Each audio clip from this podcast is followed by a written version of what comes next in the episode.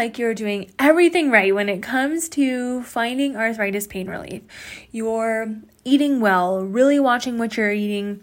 You are prioritizing your sleep. This is a big one, but you feel like you're sleeping well, and you are moving. You're exercising. So what gives? Why are you still in pain? Trust me, you're not alone in this scenario if this has ran through your head. I just recently got a comment on an Instagram post that was asking a very similar question. I'm eating the foods, especially eating a lot of fish. I am exercising and moving regularly, and I'm sleeping really well, but I'm still experiencing pain. Why is that? And in this episode, I want to dive into a couple of considerations to think about when it comes to arthritis pain. Not everyone's journey is going to be the same. And the reason I talk about the, these main three things often is because the sleep, food, and movement are three of the big players when it comes to driving up inflammation and the big players that can aid in relief. But there are also other factors that can contribute to increased inflammation, increased irritation, and thus pain. And so we're going to talk about those today just to see if you can shift your perspective and find one or two things that you can start focusing on in order to unlock your pain relief. Here we go. You're listening to the Adventuring with Osteoarthritis podcast. Do you want to learn how to live an active life with osteoarthritis? Hear inspiring stories from others just like you, and find out the best ways to naturally tackle joint pain? This podcast has you covered. There are so many possibilities that your healthcare provider may not be telling you about, and surgery isn't always the answer. This podcast is not medical advice. Now, here's your host, Doctor of Physical Therapy and Osteoarthritis Specialist, Alyssa Kuhn. Once you feel like you've checked off the three main pain relieving strategies, that you're moving regularly and moving often, caveat being you're not moving then too much, because this can be a sign of or a way that your joints are sending you pain signals to say, whoa, we're moving a little bit too much. So volume can play a role in exercise.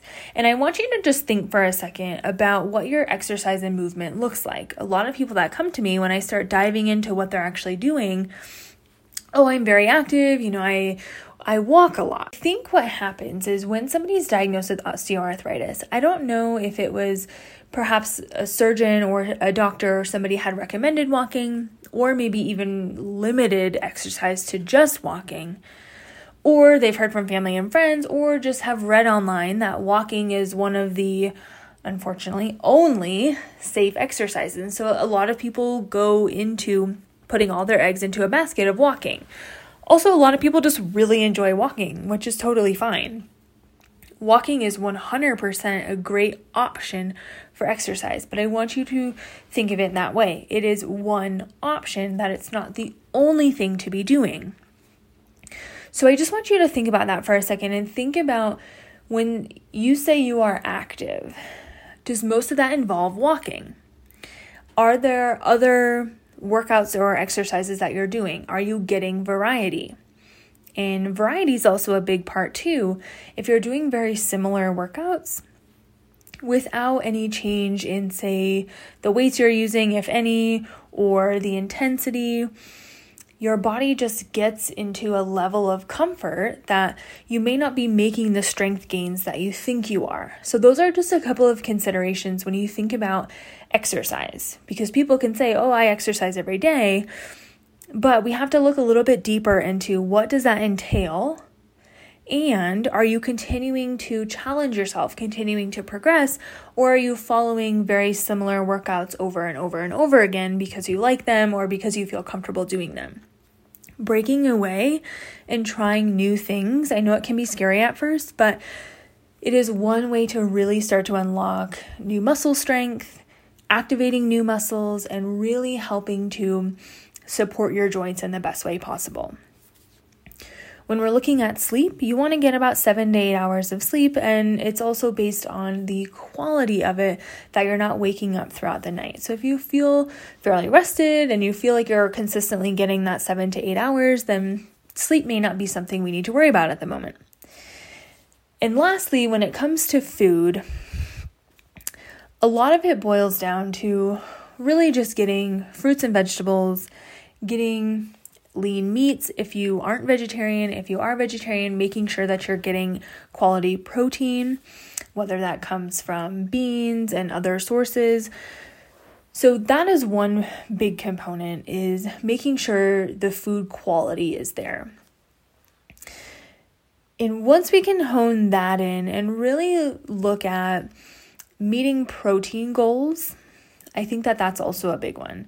In looking at, I'm not going to go into detail right now, but I have a blog post on protein that I will put down below.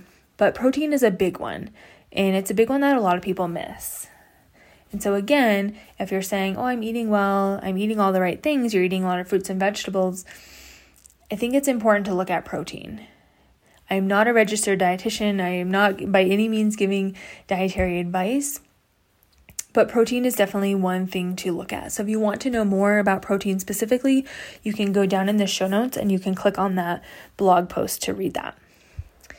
So once we have kind of looked at these three factors to say, okay, I think I'm good, you know, I'm working through either the Arthritis Adventure Blueprint, I'm working through different workouts, feeling strong, but I'm still in pain.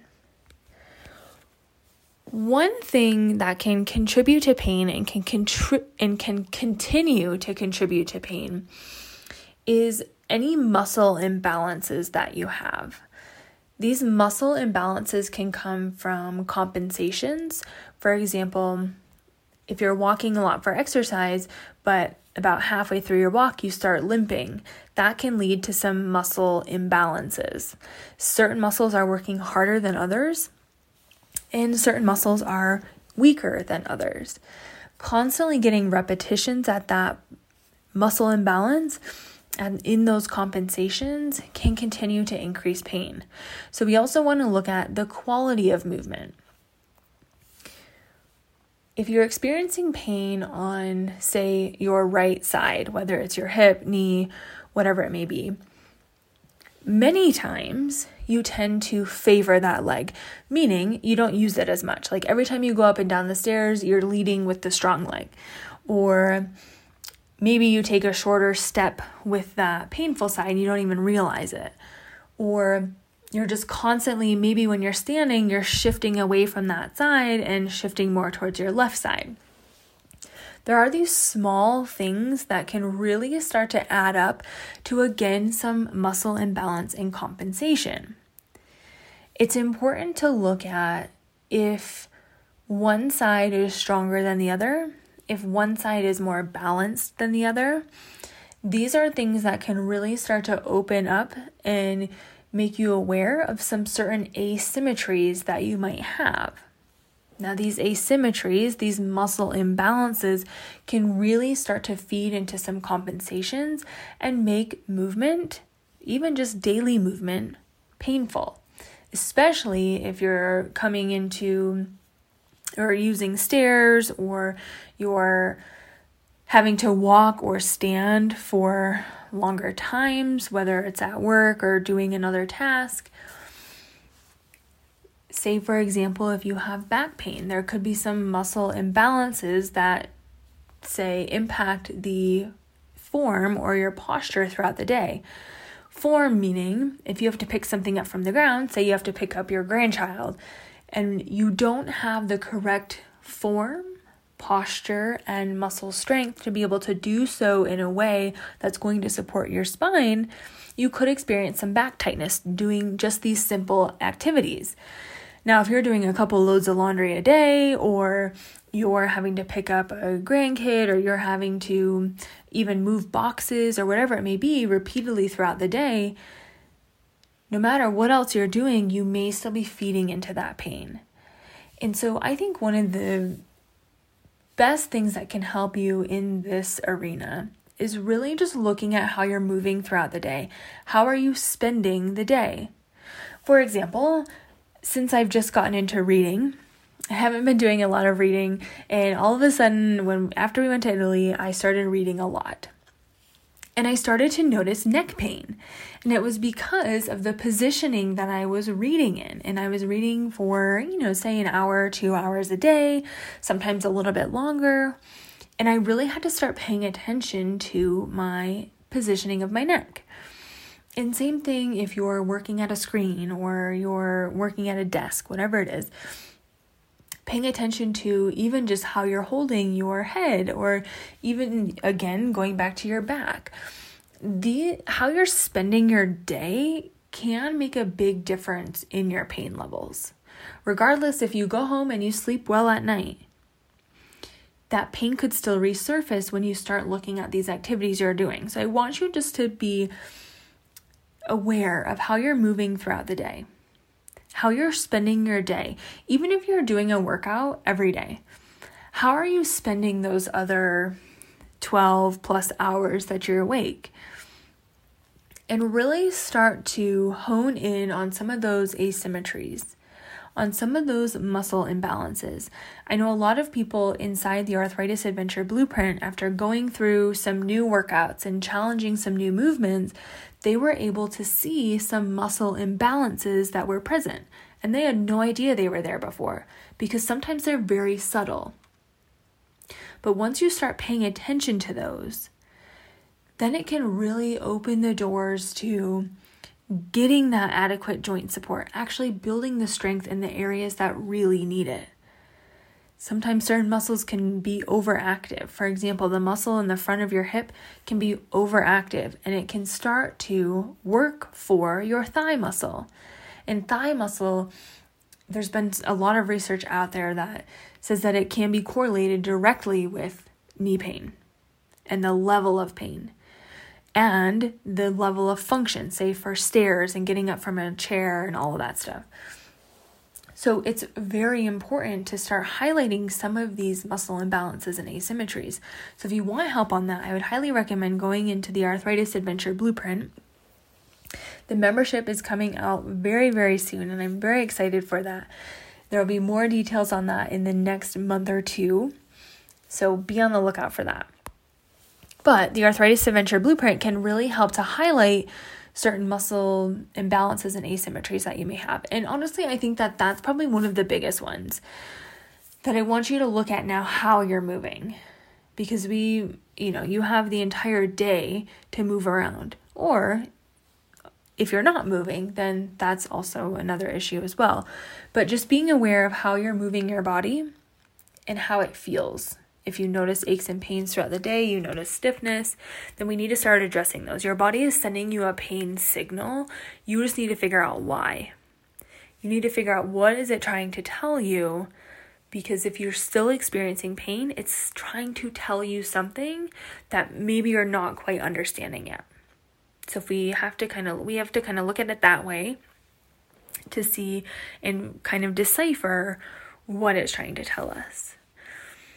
And when we're looking at other causes of pain, one of them is actually stress. So the amount of stress that's in your life. And a lot of times you can't quite control that. If there's something happened in your family, or you're very busy at work doing a project or something, you can't always control the level of stress that's coming to you. But what you can control is the outlet that you're using to manage that stress. For some people, it's exercise or moving. For some people, it's doing meditation. For others, it could be journaling. And I was just recently at a work conference. For the past week, we were down in Mexico, and one of the speakers was talking about the small act of basically understanding your past and looking at your past through a different lens. And one way you can do that is by looking at how you've changed each day. So a lot of people say to practice gratitude, meaning you're writing down or thinking about a few things that you're grateful for at the end of every day, at the end of the week. This was a little bit different. This was similar in the way that it's a, an act of reflection, but it was looking at what you gained from that day, what you gained from that week, how you changed in a positive way or what you learned that day. Because you are not the same person you were when you woke up, likely. Some, there's a chance that something happened that changed the way that you view things, even if it's just very subtle. And it was really interesting because first we looked at how we've changed over the past ten years in a positive light, what you've learned, what you've come to appreciate, how you've changed as a person.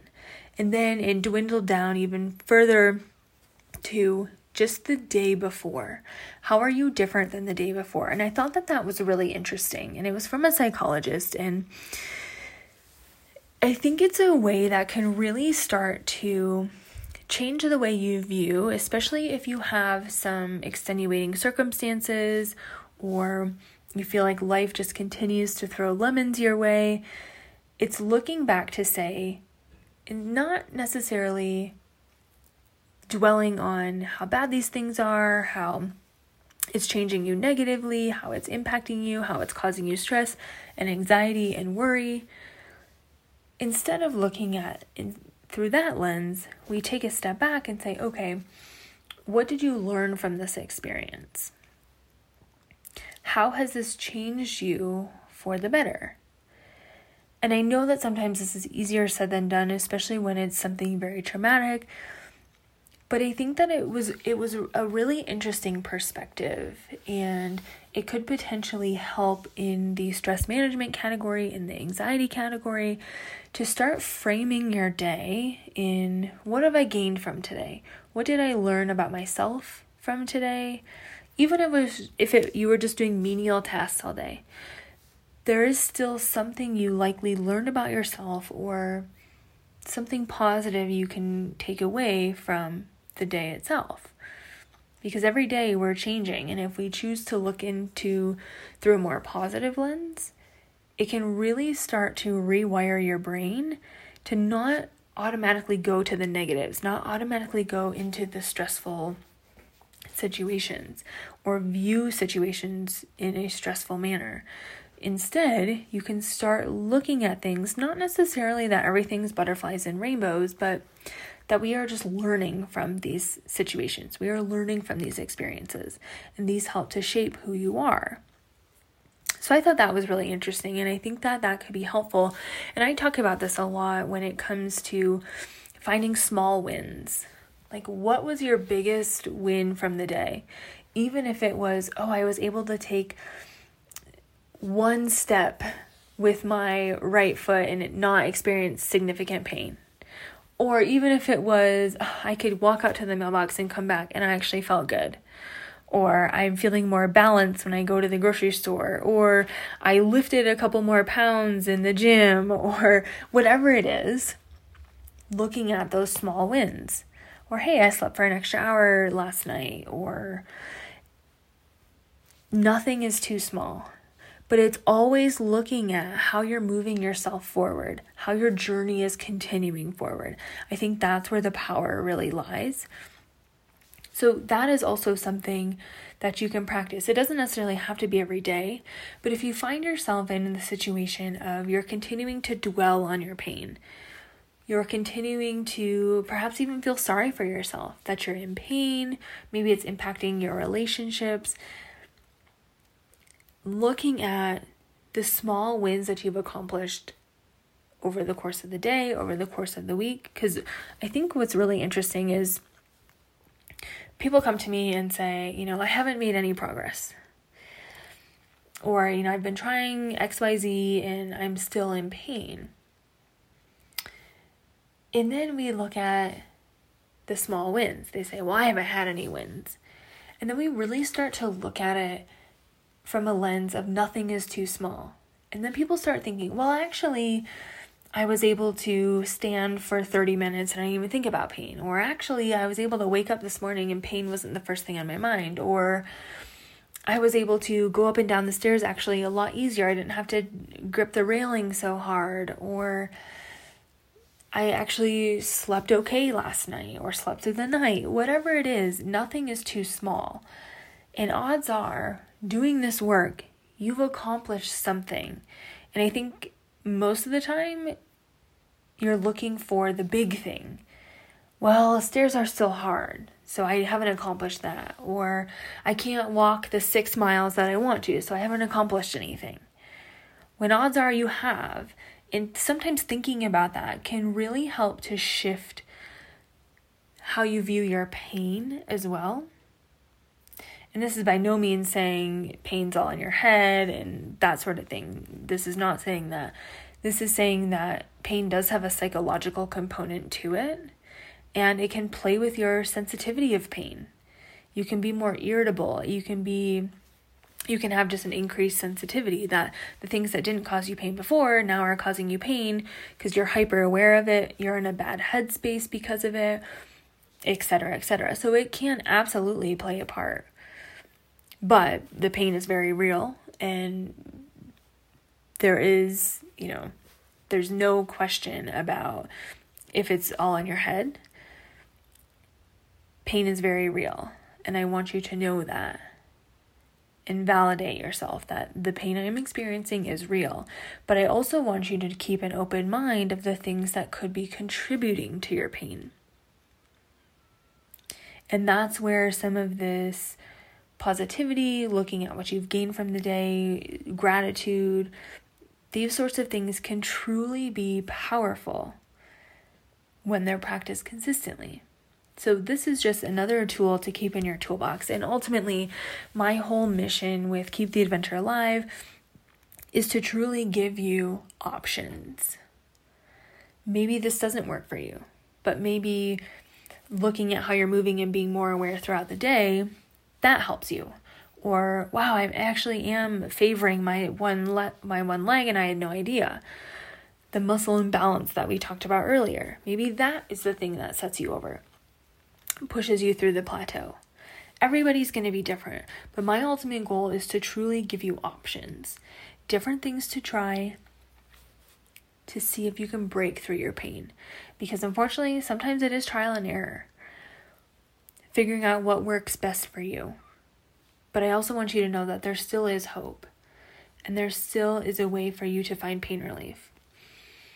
I do want to caveat this with, if you feel like you are trying everything, you have really given a great effort, a consistent effort, and you're still experiencing pain, there is absolutely a time and a place for surgery. And one of the indications for surgery is that you've tried conservative measures, meaning the things that we've been talking, lifestyle factors, exercise, um, food, reducing inflammation, looking at stress and sleep, that you've tried all of those consistently. Even the minute details we discussed in the beginning, and you're still not experiencing pain, and the pain is impacting your quality of life. That you're not living the life you want to, you're not feeling perhaps happy, you're missing out on important things, and that's really weighing on you. These are the things that go into deciding for surgery, not just you have bone and bone on your x-ray, you need surgery. It's a very complicated decision. But if you're not experiencing relief and it's really starting to impact your life negatively, then there can absolutely be a time and a place for surgery. I know a lot of people who have been very successful with surgery. I know some people who have had some risks and complications. So that's why it is an important decision to really think about. And I'll put the link to a blog post that I wrote about how to decide on surgery and what to consider, just so you can start to open the dialogue up with your orthopedic surgeon, with your family, with the people that support you, so you can make a well-informed and confident decision about surgery, what to expect. I used to work in home care where I would see people in their homes after total knee and hip replacements. So I learned a lot about preparation for surgery. I learned a lot about what not being prepared looks like and what premature surgery might look like. So that is an important article to look at if that is on your horizon, if that is on your radar right now. So you can check out the two blog posts that I mentioned in this episode down in the show notes.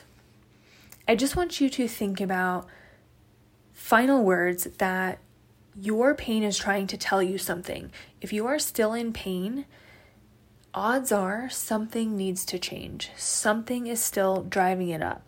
And I want you to start thinking about that message and think about how you're spending your day and see if there's something that can change. It's not always obvious, but seeing if just sometimes even just a small tweak can make a big difference. So if we think about your body is trying to tell you something, and you start to go in search of what that message is, that can really start to change your perspective on pain as well. So I hope that these tips were helpful, just giving you a different way of looking at things, because sometimes that's all we need.